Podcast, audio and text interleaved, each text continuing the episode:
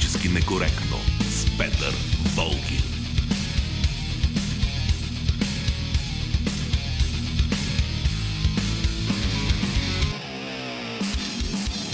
Здравейте във времето за свободно говорене по Хоризонт, за политически некоректно говорене. До 14 часа с вас ще бъдат Георги Бангиев, който е звукорежисьор, Борислава Борисова, редактор на предаването, и Велина Георгиева, която е нашата връзка с вас в социалните мрежи. Аз съм Петър Волгин и днес ще говорим за първите стъпки на служебния кабинет. Политически некоректно. Защото знаете, вече има обвинения, че е имало реваншизъм, имало не знам си какво, не знам си що, най-вече от представителите на предишното правителство. Сега аз тези дни си мислих за една картина. Става дума за прословутата картина на Йеронимус Бош „Корабът на глупците“. Може би и вие се сещате за нея. Там са изобразени едни персонажи, чийто вид показва всичко друго, само не и признаци на здрав разум. И се сетих за тези образи, докато си мислих за основните действащи лица в доскоро управлявалата ни коалиция и по-специално за лицата от Продължаваме промяната. Защото начина, по който тези хора се държаха, решенията, които взимаха, бяха наистина тотално отрицание на нормалността. И дори няма значение дали са действали така от обикновена глупост или за да угодят на новия голям брат. Няма особено значение това. По-голямо значение и по-важното е, че всички ние сега и в следващите месеци ще плащаме буквално за безумията на една партия, която се кълнеше, че за няколко месеца ще изкорени корупцията и ще ни направи богати и щастливи. Политически некоректно. Затова си мисля, че първата и основна задача на служебния кабинет е да върне нормалността в управлението на страната. Това най-вече означава на важните позиции в държавата да бъдат назначавани хора с опит и с професионални умения, а не както ставаше това през последните 7 месеца, това любовници, това шоренайки, това балдъзи, всичко на държавната ясла. Сега, ако се установи, че тези лица, които току-що описах, не разбират от работата, която им се е налагало да вършат, не виждам нищо по-естествено от това те да бъдат отстранени. И не, това не е реваншизъм, не е връщане на ГЕРБ във властта. Това е възстановяване на нормалността. Защото за огромно съжаление през последната половин година на важни позиции в управлението бяха назначавани хора некомпетентни, неспособни и нежелаещи да научат нещо ново. Нямаха желание да учат, защото смятаха, че всичко си знаят. Бяха убедени, че е достатъчно да изкрещиш долу ГЕРБ или долу Путин, за да станеш министър или най-малкото директор на дирекция в някое министерство. Разбира се, наличието на снимчица от някоя харвардска морава също беше голям бонус, способен да даде така необходимия тласък в кариерното развитие. Политически некоректно. Освен, че бяха обидно некомпетентни, повечето от тези хора не спряха да лъжат по време на цялото си пребиваване във властта. Спомняте ли си онази жена, назначена на важна позиция в Министерския съвет, която каза, че сме щели да получаваме 4 пъти по-евтин газ от руския? Прекрасно изказване. Стига да не беше малкото уточнение, че няма нищо общо с действителността.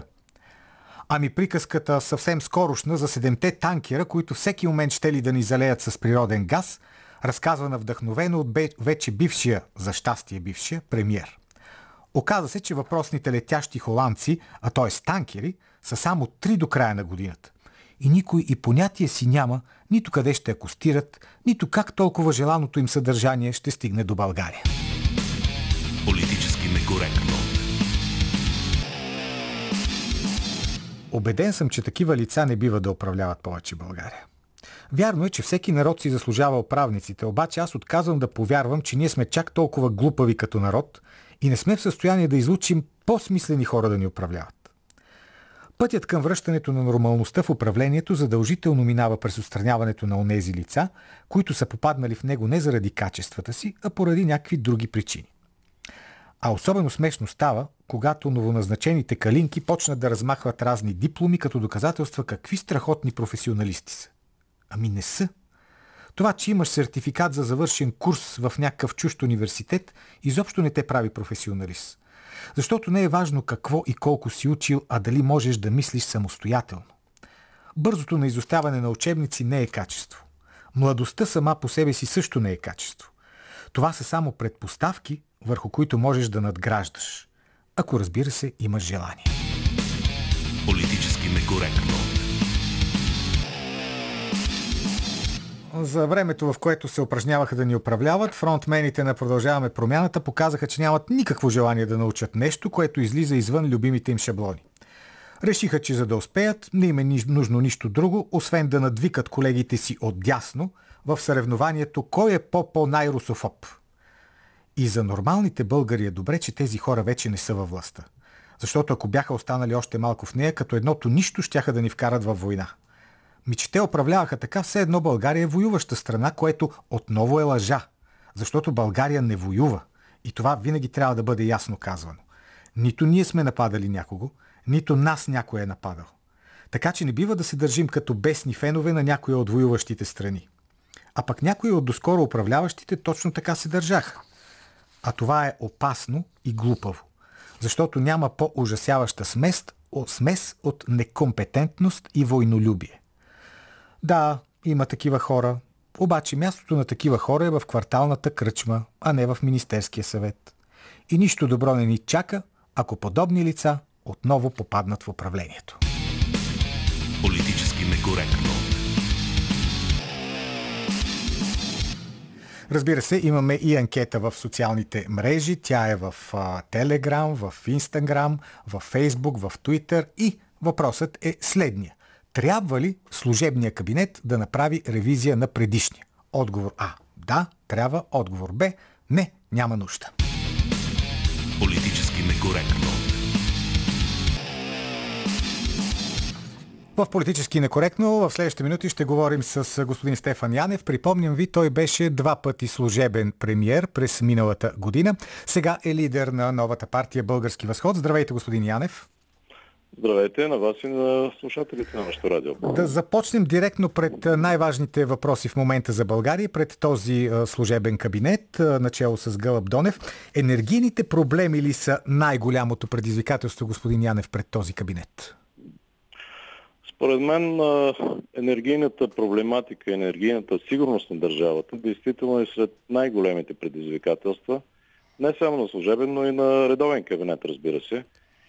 И в тази връзка ние от Български възход неведнъж сме заявявали, че сигурността и прогнозируемата енергийна обезпеченост на държавата, на бизнеса, на гражданите е неотменима гаранция за националната ни сигурност и за сигурността на държавата и сигурността на гражданите, разбира се. Така че от наша гледна точка важен въпрос, който трябва да намери своето решение по възможно най-добрия за държавата, за бизнеса и за гражданите начин. А вие, господин Янев, в Български възход имате ли предложения в тази сфера? Тоест, можете ли в момента да излезете сега и да кажете, трябва да направим първо, второ и трето, за да осигурим газ на поносими цени и за бизнеса, и за домакинствата?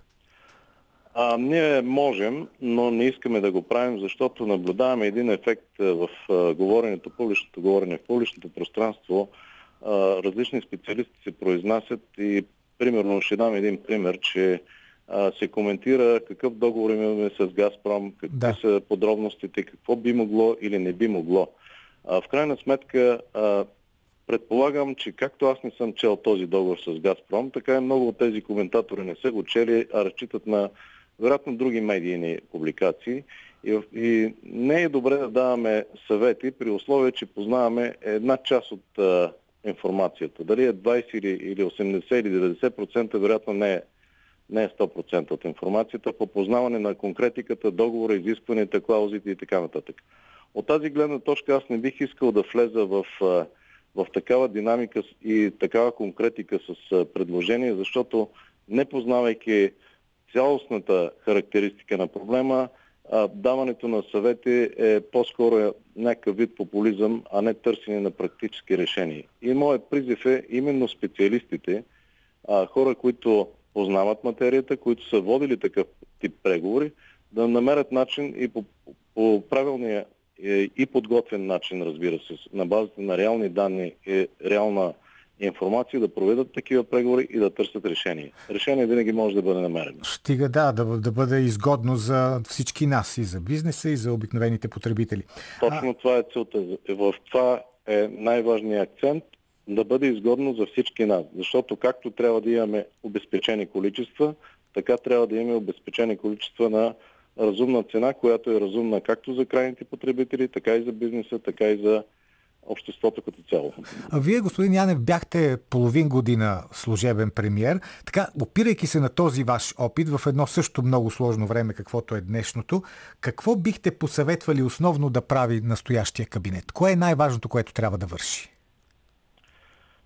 Мога много кратко да отговоря, че не бих посъветвал настоящия кабинет в никакво отношение, защото на първо място не съм такъв тип човек, който да дава съвети с лека ръка. Най-добронамерено, разбира се. Разбира се, добронамерените съвети понякога могат да бъдат грешни, защото пак се връщам към тезата, че не познавам в пълнота проблема, с който се занимава този кабинет или този конкретен министър или съответен ресор. Така че от една страна това ме, да кажем, ограничава да давам такъв тип съвети. От друга страна, нито служебно правителство, нито което и да е друго управление, обича да му се вменяват тези концепции за управление или едва ли не да се менторства, че това би могло да се направи по-добре или по-зле.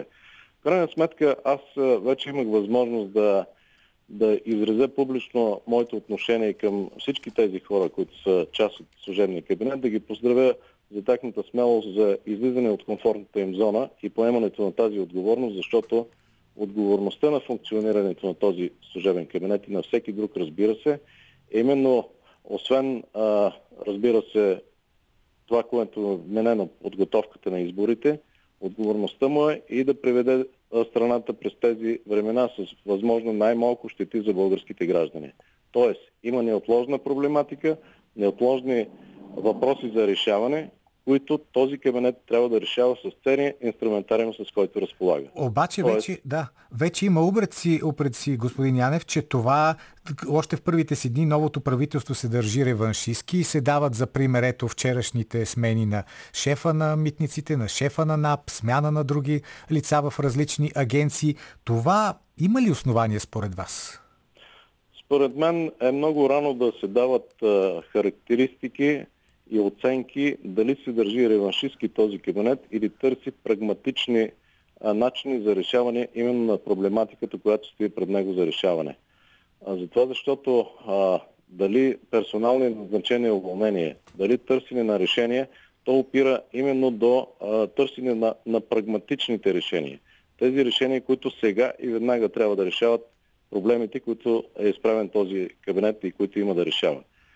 Така че не мисля, че трябва да се вслушваме в такива оценки. Те вероятно са политически мотивирани, но аз искам да предупредя всички хора, които изказват такива политически мотивирани предложения, че те, носителите на такъв тип говорене и такива оценки могат да бъдат наказани от избирателите на предстоящите избори, които идват. Сега да ви питам и за една много популярна дума в последните дни. Думата ревизия. Ето и днес ние с слушателите ще си говорим за това. Трябва ли служебното правителство да прави ревизия на предишното? Тук мисля, че да кажем, концентрацията, фокусът е в глагола трябва. Разбира се, ако има време, възможност и разполага с достатъчен ресурс, преди всичко време и достатъчен комфорт от липса на проблеми за решаване, да, трябва. Но при всички ограничения на време, при цялата тази палитра от проблеми, които трябва да бъдат решавани, вероятно няма да имат време за ревизия. Принципно е добре всяко едно управление да стъпи на здрава основа, да знае точно какво е заварило и на базата на този анализ на завареното, съответно да развива своята стратегия за работа в следващите седмици и месеци. Но дали ще успеят, не съм сигурен, защото проблемите, които имат да се решават, може би създават такава динамика, че няма време за ревизия. Така че и тук бих се въздържал да давам съвет дали трябва или не трябва. Ако могат, те ще направят. Ако не могат, ще се опитат да решат проблемите на ежедневието. Може би тези процеси трябва да върват паралелно заедно, защото пък от друга страна е трудно да вървиш напред, ако не си стъпил на някаква здрава основа. Точно така, абсолютно логично разсъждавате и понякога няма възможност за ревизия в пълния смисъл на думата, но все пак се прави един начален анализ на състоянието и дали ще го наречем ревизия или анализ, то е отправната точка, от която се гради по-нататък. Да, и вие като когато бяхте, особено в първото служебно правителство премиер, нали, тогава също имаше ревизия на предишните кабинети на ГЕРБ?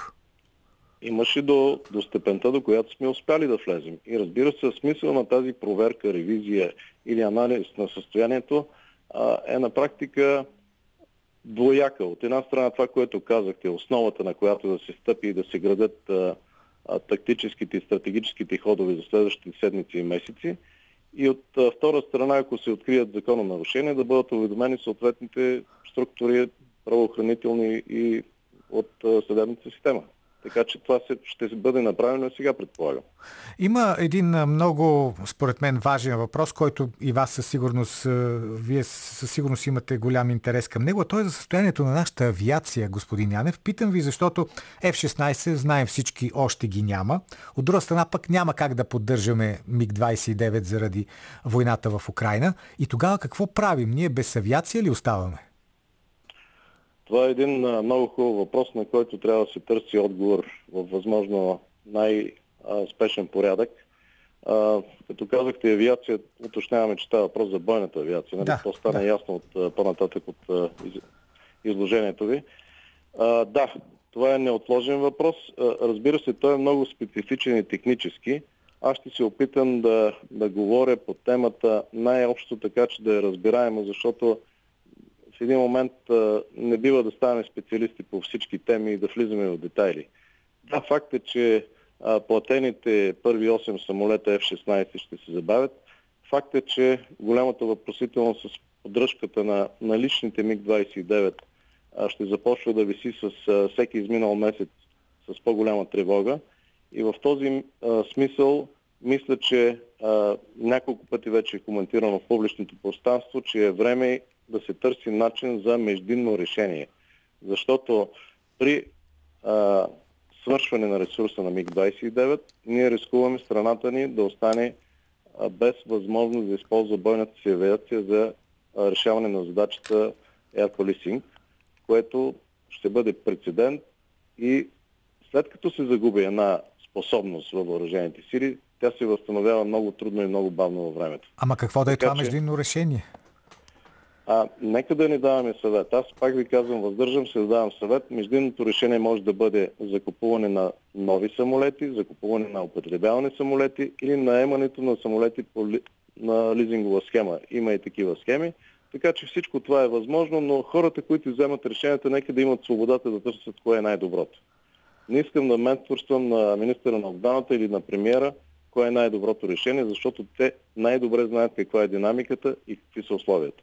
Добре, тогава да поговорим за нещо, за което вече отговорността си е само ваша, то е за вашата партия Български възход. Наближават изборите. Какви ще бъдат основните акценти във вашата предизборна кампания, господин Янев? Как ще успеете да убедите гласоподавателите да гласуват точно за вашата партия? Само заради това, че тя е нова и досега не е била компрометирана по един друг начин, явно няма да е достатъчно. Разбира се, че няма да е достатъчно, защото стъпвайки на основата, че е нова и некомпрометирана партия, да кажем, може да бъде едно добро начало, но не е достатъчно. Ние трябва тепърва в много спешен порядък да представим себе си пред обществото по начина, по който ние виждаме себе си, по начина, по който членовете и симпатизантите на партия Български възход споделят ценностите, които ни събират и ни правят строители на тази партия. Тук искам да направя една оговорка, че аз все още се въздържам да говоря от името на партията, нейните програма и основни послания, защото съм човек на дълга, човек на честта и човек, който спазва закона. В този смисъл какво ви казвам? Казваме, че партията е направила необходимите стъпки, включително и с провеждане на учредително събрание и е предала документите, както е според закона за политическите партии в Българския съд. Чакаме неговото произнасяне, предполагам, следващите дни, следващата седмица. след като има неговото произнасяне, ние ще направим всички останали анонси и всички останали подробности, които предполагам интригуват много български граждани. Ще бъдем честни, открити с гражданите, ще кажем какво мислим по всички теми, какви са нашите идеи, какви са нашите приоритети и в чисто политически, и в практически план, как ще правим кампания и всичко останало. И все пак още от сега трябва да знаете кои са основните приоритети на партията във връзка с както вътрешнополитическите проблеми най-важните, така и външнополитическите, които също са от особено голямо значение. Точно така е. Знаем. Но пак ви повтарям. Ще го кажем, когато имаме отправна точка, за да сме коректни и пред българския закон и пред Конституцията. Между другото, има доста въпроси към вас на нашата страница в Фейсбук. Един от тях ми се стори особено интересен на един наш слушател. Виждате ли се като българския Виктор Орбан? Това е въпрос, който го чувам и аз, но в крайна сметка персонализацията в политиката и уподобяването на този или онзи управник, може би на такова... на ниво, както си разговаряме в ежедневното общуване, върши някаква работа, но когато говорим на... В случай аз имам усещане, че говоря пред всички български граждани, които слушат вашето радио, не бих искал да говоря по такъв начин, да се определичавам на някого.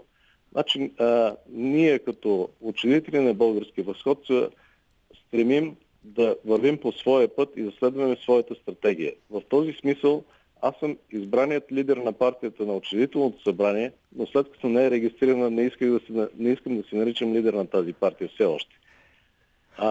Оприличаването на един или друг политик не носи определени дивиденти, защото предполага, че ни вкарва в матрица ние постоянно да повтаряме неговите действия и неговите поведения. Знаете ли, аз напротив, това... Да. Напротив, бих казал следното.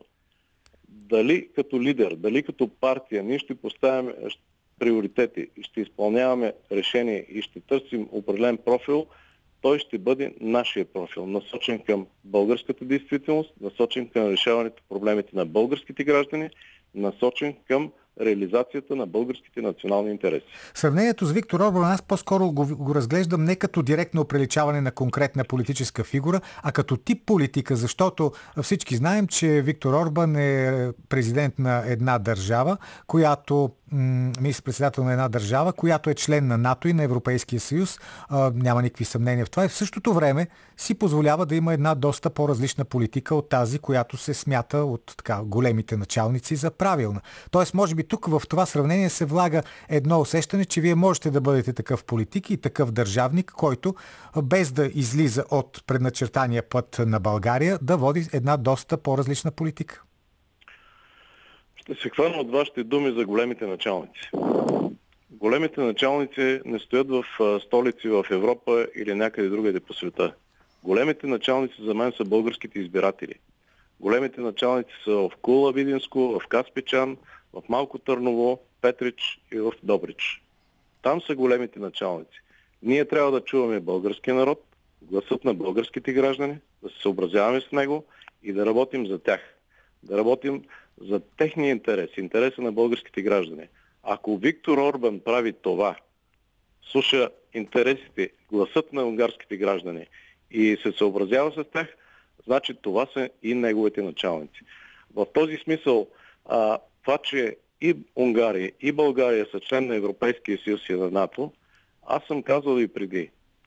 Това е правилната ориентация на страната, в случая на нашата страна България. Но нашия дефицит, нашия проблем в чисто български план е, че ние не оплътняваме добре тези две членства. Давал съм и примери как български чиновници, български политици подценяват процеса, примерно на изработване на определен регламент европейски и след това казваме, Европа ни спуска нов регламент и ние трябва да го изпълняваме. Това е несериозно. Ние участваме в тези организации пълноценно, пълнокръвно и трябва да извлечеме най-добрата смисъл и интерес на държавата и полза, ако щете, за държавата от членство на тези организации. Ако приемем, че Орбан прави това за Унгария и за унгарския народ, няма нищо против да бъде оприличаван на Орбан. и ще търсим подобен тип политика за реализиране и в българската действителност. Имахте сложни отношения, господин Янев, с доскорошните управляващи, най-вече с Кирил Петков и Асен Василев. Първо, като ваши министри, вие много ги харесвахте, дори казахте, че ще гласувате за тяхната партия. След това, като министър в кабинета на Продължаваме промяната, възникнаха противоречия, вие излязахте оттам. Може ли обаче въпреки това да допуснем, че в един следващ кабинет вашата партия Български възход би влязла в коалиция с Продължаваме промяната? Нека първо да коригирам малко вашето встъпление. Не съм казал, че се гласувам за тях, бих казал, че бих ги подкрепил. Да, наистина работихме с тях в началото, с всичките условности на този тип работа, че дали опира до харесване или до прагматизъм и съвместна работа е едно. След това се оказа, че не можем да работим. Оказа се, че имаме различия, че имаме, ако щете, и цивилизационни различия в много отношения, така че се разделихме. Но не е това проблема, който би трябвало да дискутираме, как сме работили първо заедно и как сме се разделили. Въпросът ви е дали и как бихме могли да работим занапред. По принцип аз съм изразявал редица път мнение, че в политическия живот, в политическия начин на взаимодействие между партиите, всъщност най-важното е именно това взаимодействие. Когато българският народ гласува своето доверие и изпрати едни политически формации в парламента, той ги призовава именно това. Представлявайки българския народ, те да взаимодействат там и да решават проблемите на българските граждани, проблемите на бизнеса, проблемите на съсловните организации, синдикатите, на всички български граждани. В този смисъл, аз съм казал многократно, присъствието на партия Българския възход в българската политика, бъдещото участие в всички видове управления на законодателна, изпълнителна и местна власт, ще бъде именно на този принцип. Без чертане на червени линии, без дълбане на червени рогове. Но в конкретика, кога и как ще провеждаме тези разговори, е въпрос на бъдеще време, когато видим каква е електоралната тежест на всеки един от представените в парламента партии и формации. И съответно тази конкретика ще бъде организирана по възможно най-прозрачния начин и като преговори, и като представяне на коалиционни споразумения, рамки за обща работа, така че българските граждани да бъдат наясно, че нищо не се прави скрито, задкулисно, а напротив, интересите им са защитени по най-добрия начин при едни бъдещи коалиционни действия. Това, което казвате, важи ли също така и за една евентуална, нарочно употребявам имената на тези партии, защото се очаква една от тях да спечели изборите, и за евентуална коалиция с ГЕРБ, ако те спечелят изборите и ви потърсят за участие в коалиционно управление? Пак ви казвам, рано е за такъв разговор с конкретика, с даване на заявка към една или друга партия. Тези разговори се провеждат след изборите на базата на техните резултати. И в политиката знаете правилото, че всичко е възможно, но аз искам да допълня това изречение след запетайката, но при ясни правила и прозрачна процедура, така че гражданите да знаят какво се случва, за да няма обвинение, че се създава поредното задкулисно споразумение, което ще доведе до поредната, да кажем, ситуация, в която не е ясно кой какво прави и кой каква отговорност носи. Защото, просто да завърша с последно изречение, ако погледнем в чисто политически план българската действителност последните 30 години, може да направим една, да кажем, скромна оценка, че 30 години се опитваме да правим едно и също в чисто политически план и очакваме различен резултат. Мисля, че е време да правим по-различни неща. А как ще успеете да убедите гражданите, че именно вашата партия, господин Янев, ще направи нещо по-различно от всичкото тези, които го правеха през последните 3 десетилетия? Надявам се, много скоро споменах за очакваното разглеждане от съда на регистрацията на партията. Предполагам, че следващата седмица ще бъдем в състояние да организираме една пресконференция по този повод, на която ще разкажем нашата визия, включително и това, което ме питате. Как точно ще се развиваме по различен начин от досега познатия. Само накрая един технически, пък и не само технически въпрос, защото ако се случи така, че останете без регистрация, тогава трябва да търсите някой, с чиято регистрация ще се явите, нали така? Разбира се. Имате ли готовност за такъв вариант? Имаме готовност за такъв вариант, имаме готовност за всички варианти. То е изключително и за някакъв тип коалиционно предизборно взаимодействие. Разбира се. В политиката трябва да си подготвен, както и в живота. Така че ние сме подготвени, но тактиката ще оставим след стратегията. Добре, желая ви успех. Стефан Янев, лидер на партията Български възход. Политически некоректно. Днешната ни тема, на която е посветена и анкетата ни в социалните мрежи. Трябва ли настоящия кабинет, служебния кабинет, да прави ревизия на предишния? Ето сега няколко мнения. Най-напред от Телеграм, Бенджамин Максимов. То винаги трябва да ревизира предишните, но не и да прави чистки, уволнения и новоназначения без конкурси, без повод, без причина, а всички правят точно това. И тази ревизия дори не трябва да я прави кабинет, ами самото МВР и прокуратурата, без да трябват кабинети и специални закони. Йордан Рачев: няма смисъл от ревизия, нека правителството вземе мерки за преодоляване на кризите и да се постарае да организира честни избори. Ревизията нека остане за редовен парламент. Валентин: ревизията е задължителна, тези ни докараха до ръба на национална катастрофа, имаме право да знаем в какво състояние е държавата.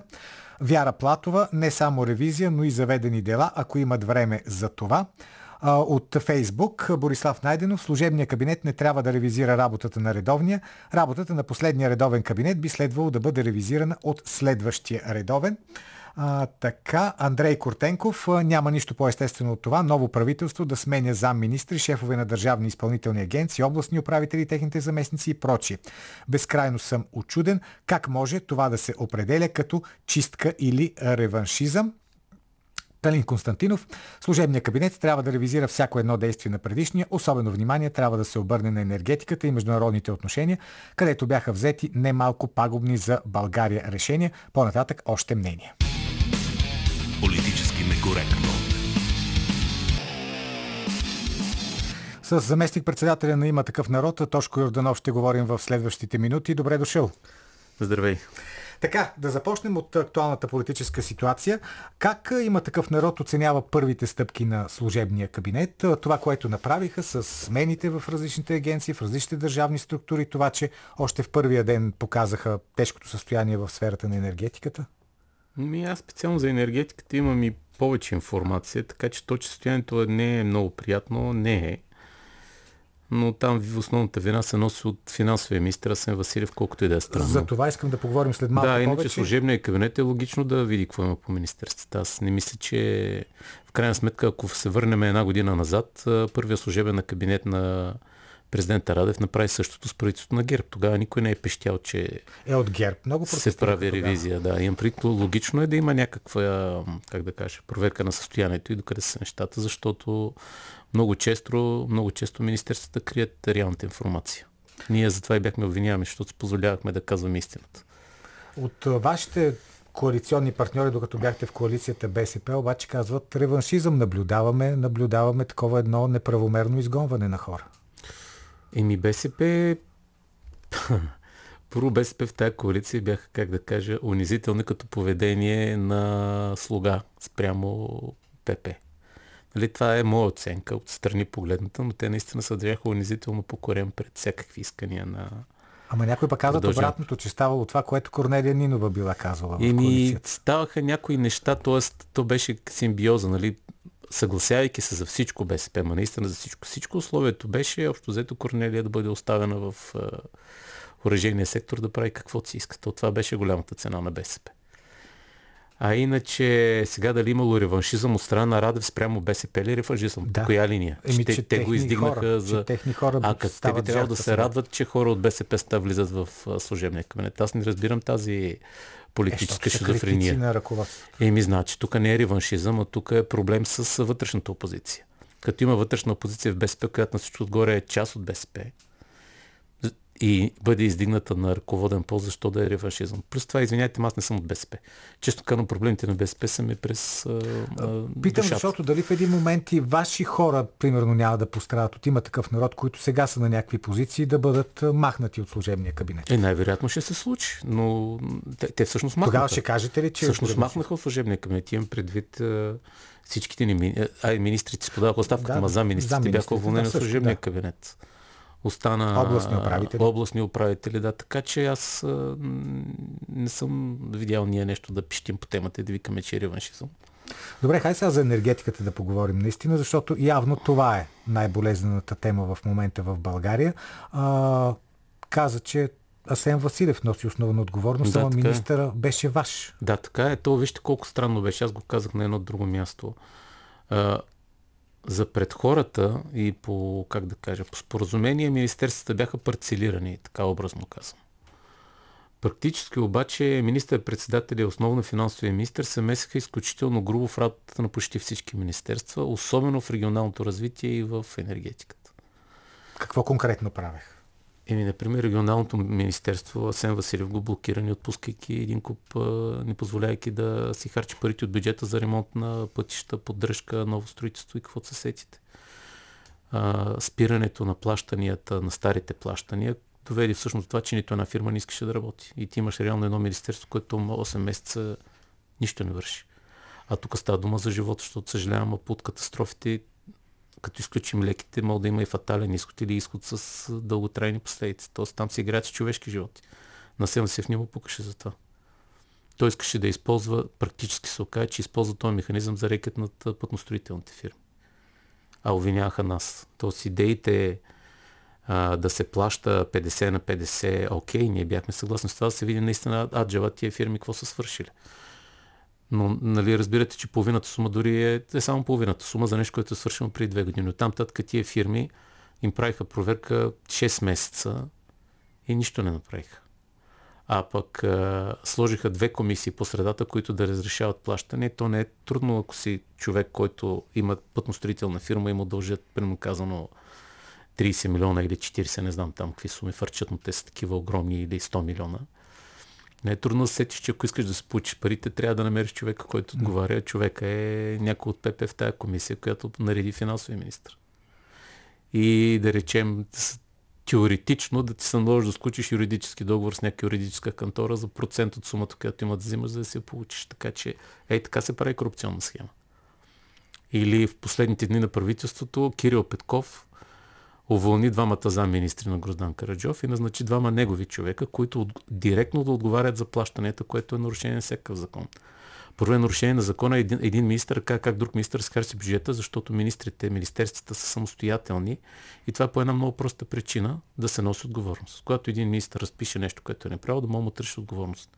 Не може друг министър да казва как да се прави. Ама Асен Василев, като финансов министър, той спираше паричните потоци. Да, така е. И това се получи. Реално те блокираха едно цяло министерство за 8 месеца.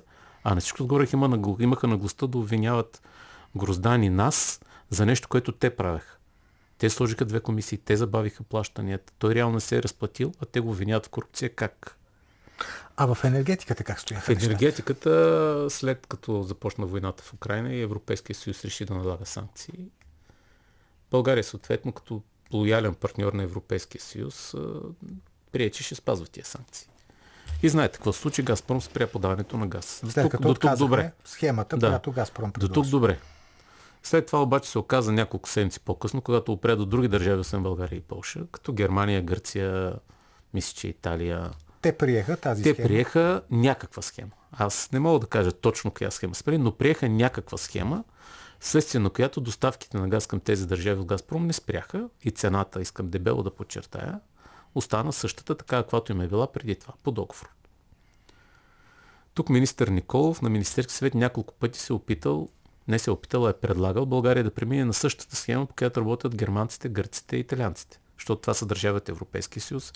Видимо този начин на разплащане нарушава санкциите или поне формално не ги нарушава, нали, пак кам не съм експерт, но кам, че има работеща схема. Да приложим същата схема и за България, за да може и да получаваме отново газ от Газпром, защото тогава цената, пак тук дебел ще подчертая, ще да е същата, каквато ни е по договор, а не с 30% по-скъпа, както е сега. Асен Василев спира това на Министерски съвет с Александър. След няколко твърди разговора той е твърдо против и отказва да се случи това. И тогава министър на енергетиката и Министерството на енергетиката няма друг начин, освен да купува газ през посредници, която всички знаем отново руска газ. Само че вече цената е с 30% отгоре. Добре, обаче аз пък си спомням, че Александър Николов от самото начало, той във всички изявления, които правеше, във всички интервюта, които даваше, той не намекваше по нищо, че не е съгласен с това решение. Напротив, той излезе и казваше, че това е много добро решение, което нашето правителство е взело и че така трябва, че ще намерим газ, че всичко ще бъде окей. Еми, той е част от правителството в крайна сметка. И Александър Николов се опитваше да минимализира щетите колкото може. Тогава ние бяхме коалиционни партньори, да ви кажа, и някак си не вървеше да се избиваме едни други пред хората. Иначе вътре на професионални разговори това беше процес. Без да броим, че ако гледаме обективно, не е работа на финансовия министър и на министър-председателя се занимава с газ. Нали, имаш си енергийно министерство, където то не става отговорно за едно или друго решение, а всъщност те бяха принуждани да взимат други решения в името на коалицията, в името на това, в името на онова и така нататък. Всичко се оправдава с името на коалицията, включително и назначението на шефа на КЕВР, включително и там за... Ими то, за съжаление, така се получи. И да го оправдаваме, и да не го оправдаваме, това е реалността. Шефа на КЕВР го назначихме в името на коалицията. Защото там ние първо се примирихме в името на коалицията, да издигнем, да гласуваме с шеф на КЕВР един човек, който не отговаря на никакви условия по конкурса. И второ, се съгласихме да си изтеглим законопроекта, който внесахме в Народното събрание. Аз съм вносител, един от вносителите, в който съществуваше един параграф 7, който след като Лена Бориславова опищя вселената, крещейки на Ива да го махне, и ние чисто коалиционно, въпреки съпротивата на Ива, това беше политическо решение. Го махнахме и изтеглихме законопроекта. След това цялото нещо падна в Конституционния съд и стигна до тук. И вижте какъв беше проблема. Имате една коалиция и когато някой се държи като БСП и вика да, шефе, ти си супер шефе и твоите чорапи Михайло хаят прекрасно, няма проблем какви просто ти правиш. Когато обаче някой казва, както бяхме ние хора, това не е добре. Дайте да го помислим. Дайте да го изработим коалиционно. Дайте експертите се срещнат да направим работна група, да стигнем заедно до решение. Не вие да казвате, това ще стане така. Пример КЕВР, да речем. Те казаха, не, вие тогава крепите ГЕРБ и ДПС. Вие искате да остане Иван Иванов, вие сте ДПС, вие сте ГЕРБ. И ние, принудени за ние, това има менталитета, да те обвиняват, че си подръжник на ГЕРБ или ДПС или на, де да знам, на 7-те джуджета и Снежанка, ако им посочваш някои грешки. Ти не си казал, не, това няма да го направим. Казва си, дайте го помислим и да го направим по-добре. Не, тогава вие подкрепите ГЕРБ. И ти пред тая дилема какво правиш? Тоест ние. Приемахме тия щити. Гласувахме заедно с тях, ма това 1, 2, 3, 5, 10 пъти. И очаквахме от тях на страна също някаква коалиционност по темата за Македония. Там 5 месеца, колеги, имаме споразумение, там пише ясно какво е. Пише нарушаването на споразумението, означава край на коалицията и край на споразумението. Ним пук. И после. Какво се случи? Случи се това, че някои хора се спазват думата, други не. От тази гледна точка, съжалявате ли днес, че изобщо влязахте в тази коалиция? Не си ли казвате понякога, може би не трябваше да влизаме в това управление? Не да ви кажа, защото първо човек не е пророк. Нали, врачотка е на Стимир Ананиев. Другите сме нормални хора и не знаем какво ще стане. Второ, винаги се тръгва с добри намерения и с желание да се свърши работа. Сега, освен глупостите, които свърши това управление, в което участвахме и ние, и особено нещата, които натвориха ПП-тата, като цяло това коалиционно правителство свърши и полезни неща. Нали, не са вършени само лоши неща. И този парламент свърши полезни неща. Закрихме спецсъда и прокурата, верно, пак една част падна в Конституционния съд заради другарката Лена. И там също Ива водеше война за това и тя, когато не се лъжи, Ива там отказа и да гласува това, което ние гласувахме станете в зала и пак беше коалиционно решение, но като цяло закриването на спецсъда и прокуратурата е правилна стъпка. Нали? Не мога да си изкривим душите, защото бяха бухалки. Ама пак друга бухалка се подготвяше. Подготвяше се друга бухалка и не се получи също поради причини, че ние не казваме точно веднага да. Да, ние смятаме, че трябваше да се промени компи. Разбрали сме се, водихме преговори. Нямаше проблем с компи до момента, в който излязохме от коалицията. Тогава взеха да говорят глупости. Да не говорим, че те по тая бухалка самотаха 6 месеца. Ние искахме този проблем да го решим още в началото. Имаше готов законопроект, не е лош, който обаче ПП-тата и Лена специално реши, че ни харесва и че ще пише нов. И каза, ние ще напишем нов. Под ние се разбира тя и она е кантора, от която е излязла. И 3 месеца мрак. 4. Нищо. Нищо. Дори няма на какво седнеш да говориш. Имахме там някакви разговори как да бъде осъществен вътрешния контрол в тая комисия, така че да не стане бухалка. Но това бяха разговори. И след това, когато излязахме от колисите, предупреждайки ги 5 месеца за Македония, те сеха да говорят всичко останало, което няма връзка с коалиционно споразумение, да си измислят и лъжат. Директно лъжеха. Сега Гроздан Караджов ги уби с факти. За всяка една лъжа, която казаха, той извади документ, който опровергава това. Ма това на тях не им пука. В смисъл, те нямат срам да лъжат. Като си говорим за отишлия си вече парламент, всъщност вие ИТН бяхте единствената парламентарна група, която беше подложена на тежки разцепления. Излязоха оттам едни хора. Как си го обяснявате това? Тоест, защо не можахте да предвидите, че може да се стигне до там? Първо, никой не може да предвиди какво става в душата на някой човек. Нали, аз не познавам такъв. А второ, за нас се говори, че било много диспотично в нашата парламентарна група, но ако беше така, никой нямаше да мръдне. Ако е както в някои парламентарни групи, където има обосновани съмнения, че ги държат по някакъв начин и нали, напускането на група води до много тежки последици, при нас видимо не е така, въпреки глупостите, които се приказаха, включително шестимата предатели. Така че оттам татка всеки човек сам се решава как да постъпи. Нали, ако някой иска да изостави отбора, в който е и няма срам да го направим, и окей, да се носи последствията, да се носи срам. Никой не обича предателите. Нали, няма случай, в който предателя да е симпатичен, на който е да било. Да, предателите ги използват като инструменти, след това ги изхвърлят с отвращение. Това ще стане и с тия шестимата. Това е истината. Оттам нататък кой защо го е направил, мотивиран ли е бил, колко е бил мотивиран, по какъв начин е бил мотивиран точно, няма съществено значение, защото вечер като си легнат, те се знаят, че са предатели и всички знаят, че са предатели. Сега да поговорим за предсрочните избори, в които вие също си участвате. Нали, ясно е, че сами се явявате, нали? Така, няма разбира да се, това с ВМРО беше поредната партенка, която не мога да повярвам просто. Тоест, явявате се сами. От една страна обаче ще ви тежи участието в това коалиционно управление, т.е. искате, не искате, ще търпите негативите, казвате, че и добри неща са направени, което е безспорно, обаче кое ще надделее според вас? Не знам, ще решат избирателите. В крайна сметка ще решат избирателите. Ако мога обаче с чиста съвест да заявя, че каквото сме казали, това сме направили, независимо дали им харесва на коалиционните или партньори, на политическите ни противници или не.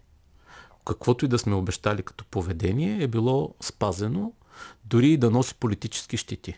Защото разпускането на излизането на правителството носи политически щити за нас. Видимо донесе. Обаче от друга страна ние си спазихме думата, че ако се наруши коалиционно споразумение по точката за Македония, ние ще я напуснем. И да ви кажа, това според нас е по-добре човек в такива ситуации да избира достоинството и морала, отколкото да се впишем в общата маса на политически лъжци и лицемери, защото всичко станало е такова вътре. Вие, господин Волгин, ти, Петре, че, нали, знаеш ни цялата история. Знаеш, че ни сме минавали през подобни етапи, да речем, когато се разцепихме каналето на Хъшове и каналето. Знаеш какво се изсипа върху нас като Хъшове година и нещо. То не беше... Всякакви неща бяхме обвинени. Във всичко. Имаше терор от държавата. И в крайна сметка какво? В крайна сметка се стигна до шоуто на Слави и до номер 1 в телевизията. Тук е същото. Ще минем през този етап. Хората въпреки всичко рано и по-скоро късно или с течение на времето, така да се изразя, ще осъзнаят какво се е случило. Сега има служебен кабинет, ни много неща на пепетата ще излязат. Много неща ще станат ясни, що сме постъпили, що сме излезли най-малкото. Защо не сме се чувствали на място. Винаги става така. Просто трябва известно време. Със сигурност обаче трябва да опровергавате едно вече наложено, ми се струва, в обществото представа за вас, че ето ИТН са партията, която разваля всичко. Първо, не направи правителство миналата година, второ, сега тук излезе от правителството, трето, провали преговорите за третия мандат. Изобщо тези доквото се докоснат, всичко развалят. Това го говорят политическите ни противници, защото иначе трябва да се признаят, че са никадърни, че не могат да се оправят. Иначе ако се опрем само на фактите, как сме развалили преди миналия парламент, като те ни подкрепиха да направим правителство. Тоест, ако ние тогава носим вина, че те ни са ни подкрепили, по същата логика, ПП носят вина, че не успяха да направят кабинет сега, като имаха първи мандат. Нали? Не може в единия случай ние да сме виновни за това, че не са ни подкрепили, а във втория случай пак ние сме виновни за това, че не сме ги подкрепили. Нали се изберем едно от двете. Тоест, или в предния парламент ние не подкрепени не носим никаква вина, или ако носим вина за това, че не сме подкрепени, сега да речем, продължаваме промяната, не успявайки да с всичките там натиски опит за пазаруване депутати, тогава и те носят вина. В този случай не ние. Много е странно това. А в този парламент ние сме развалили правителството. Защо? нали, трябва човек да се задава въпроса защо се е получил. Ние 5 месеца предупреждавахме ли, че върви към нарушаване това коалиционно споразумение и че това означава край на управлението с нас.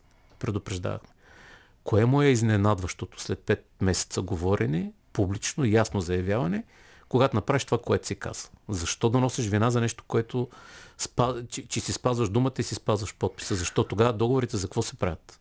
Важното е, нали, прекрасно знаеш, че важното е коя интерпретация ще наделее в обществото. Ами аз поговорим за интерпретации двамата с тебе. В обществото интерпретации се правят през медии, нали така? Mm-hmm. Двамата работим това. Едната част са медиите на Пеевски. Другата част са медиите на отворено общество.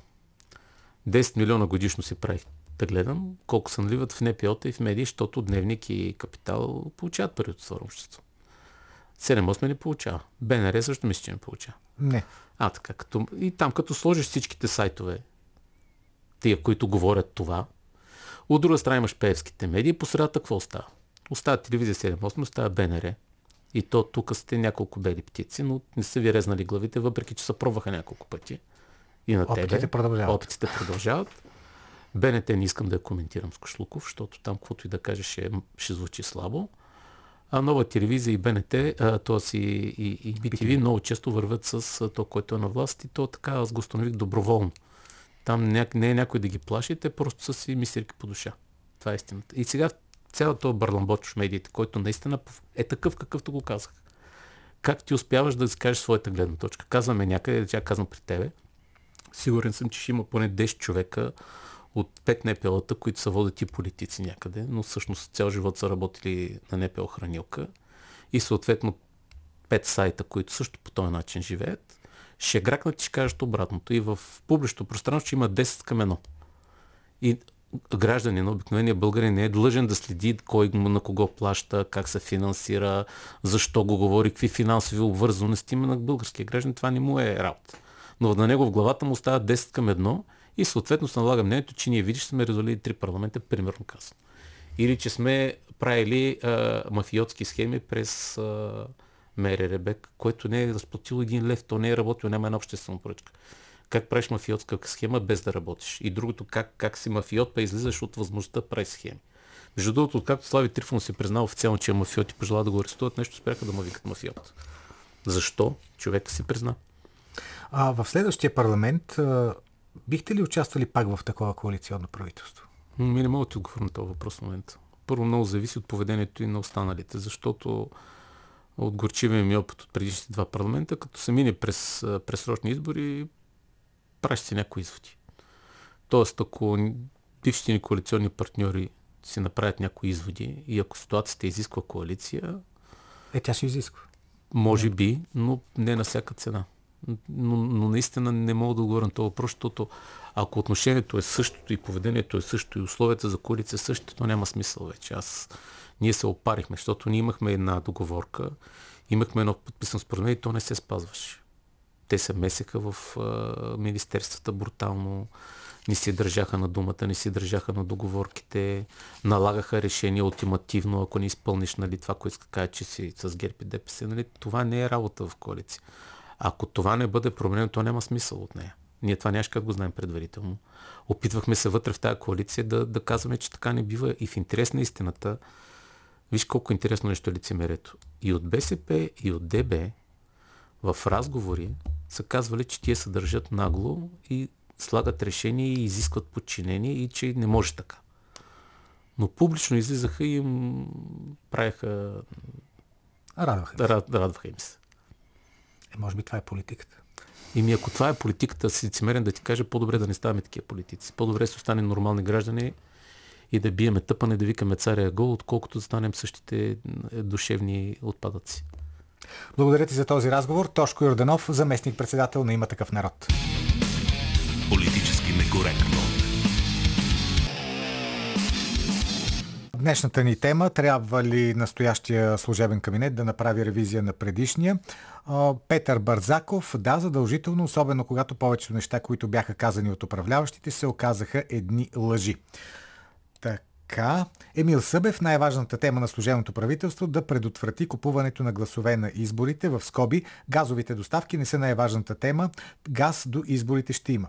Има ли воля за това у президента, каквато имаше миналата година, сега с политическата ситуация май е по-различна, предстои да видим. Бонка Гатова, явно по повод на разговор ни с Тошко Йорданов, аз лично се надявам ИТН да влязат в следващия парламент и не просто да влязат, но и да имат достатъчно депутати, за да могат да са коректив за всякакви корупционни схеми, които следващото правителство ще се стреми да осъществи. Така, това са мненията до този момент.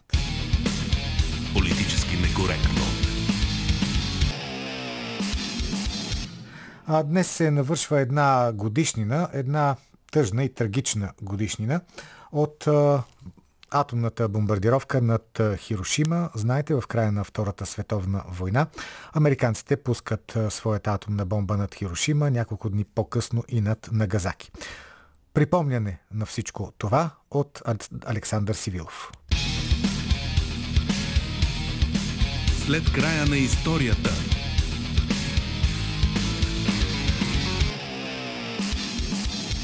На 6 август 1945 година от бомболюковете на самолет модел Б-29 с името Енола Гей към град Хирошима в Япония полита атомната бомба, наречена галено малчугана. Тя се взривява над града, като в момента на експлозията загиват 66 000 души. Други 69 000 са ранени и повечето от тях умират в последствие от лъчева болест.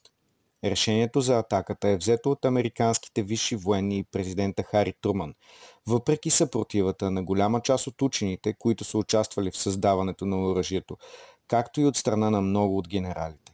Целият проект за създаване на ядреното оръжие, известен като Манхатън, е започнал с подкрепата на много специалисти евреи, избягали от Европа и Германия заради нацистката заплаха. Тяхната идея е, че с подобна сила, която трябва да се използва срещу Третия райх, войната в Европа ще приключи по-бързо. Само че на 9 май 1945 година СССР и другите съюзници успяват да се справят с Вермахта. Оръжието изглежда, че ще остане без приложение. Малко преди края на войната на Стария континент, на 12 април, умира американският президент Франклин Делано Рузвелт. Той е един от идеолозите на проекта Манхатън и е много близък с генералния секретар на Общосъветската комунистическа партия Йосиф Сталин. Наследява го неговия вице-президент Хари Труман, който от своя страна мрази комунистите. В САЩ настъпва рязка промяна в отношението към съюзниците им. На конференцията в Потсдам, която трябва да определи бъдещето на следвоенния свят, новия американски президент за първи път поставя темата за ядреното оръжие. Разговорът е пресъздаден от Уинстън Чърчил, който твърди, че при споменаването на атомната бомба Сталин не дава признаци, че е разбрал какво му съобщават. В началото на август съветската ядрена програма е ускорена неимоверно. Недоверието между Вашингтон и Москва започва да нараства, а големия въпрос за бъдещето остава съдбата на все още съпротивляващата се Япония. От Токио отказват да се съгласят с ултиматума, който им е отправен за безусловна капитулация. Още на конференцията в Ялта през февруари 1945 година Рузвелт моли Сталин да помогне във войната в Азия. Съветският ръководител обещава, че ще изпрати червената армия срещу японците, 3 месеца след като Германия капитулира. Новата американска администрация на Хари Труман е наясно с тези договорки. В Белия дом знаят и че огромни маси от войски се пренасочват от Европейския военен театър към далечния изток още в началото на месец май. Опасенията на американския президент са, че комунистите ще влязат в Япония преди американската армия. Заради това е решено да се ускори агонията на Токио, като направи 2 атомни бомбардировки. Военните обясняват, че ако са успешни и Япония капитулира, ще бъдат спасени повече от 1 милион животи на американски войници, които иначе трябва да участват в десант срещу островната империя. Сериозни военни цели няма нито в Хирошима, нито във втория бомбардиран град Нагасаки. 2 бомби падат само ден преди СССР да започне своята офанзива срещу най-голямата сухопътна армия на Япония – Квантунската. Неочаквано за всички, съветските войски смазват японската съпротива само за 20 дни. Целият Северен Китай и северната част на Корея са под комунистически контрол. В края на август започва и операцията за навлизане в Япония. Червената армия прескача с десанти по Курилските острови и стига на 4 км от най-северния японски остров Хокайдо.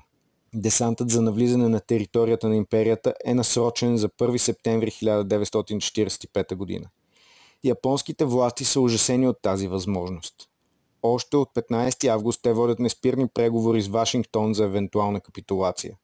И двете страни са в цайтнот и решават да направят отстъпки. Правителството на Труман се отказва от принципите, които е приело като основни пред своите съюзници и се съгласява на условия от страна на Токио.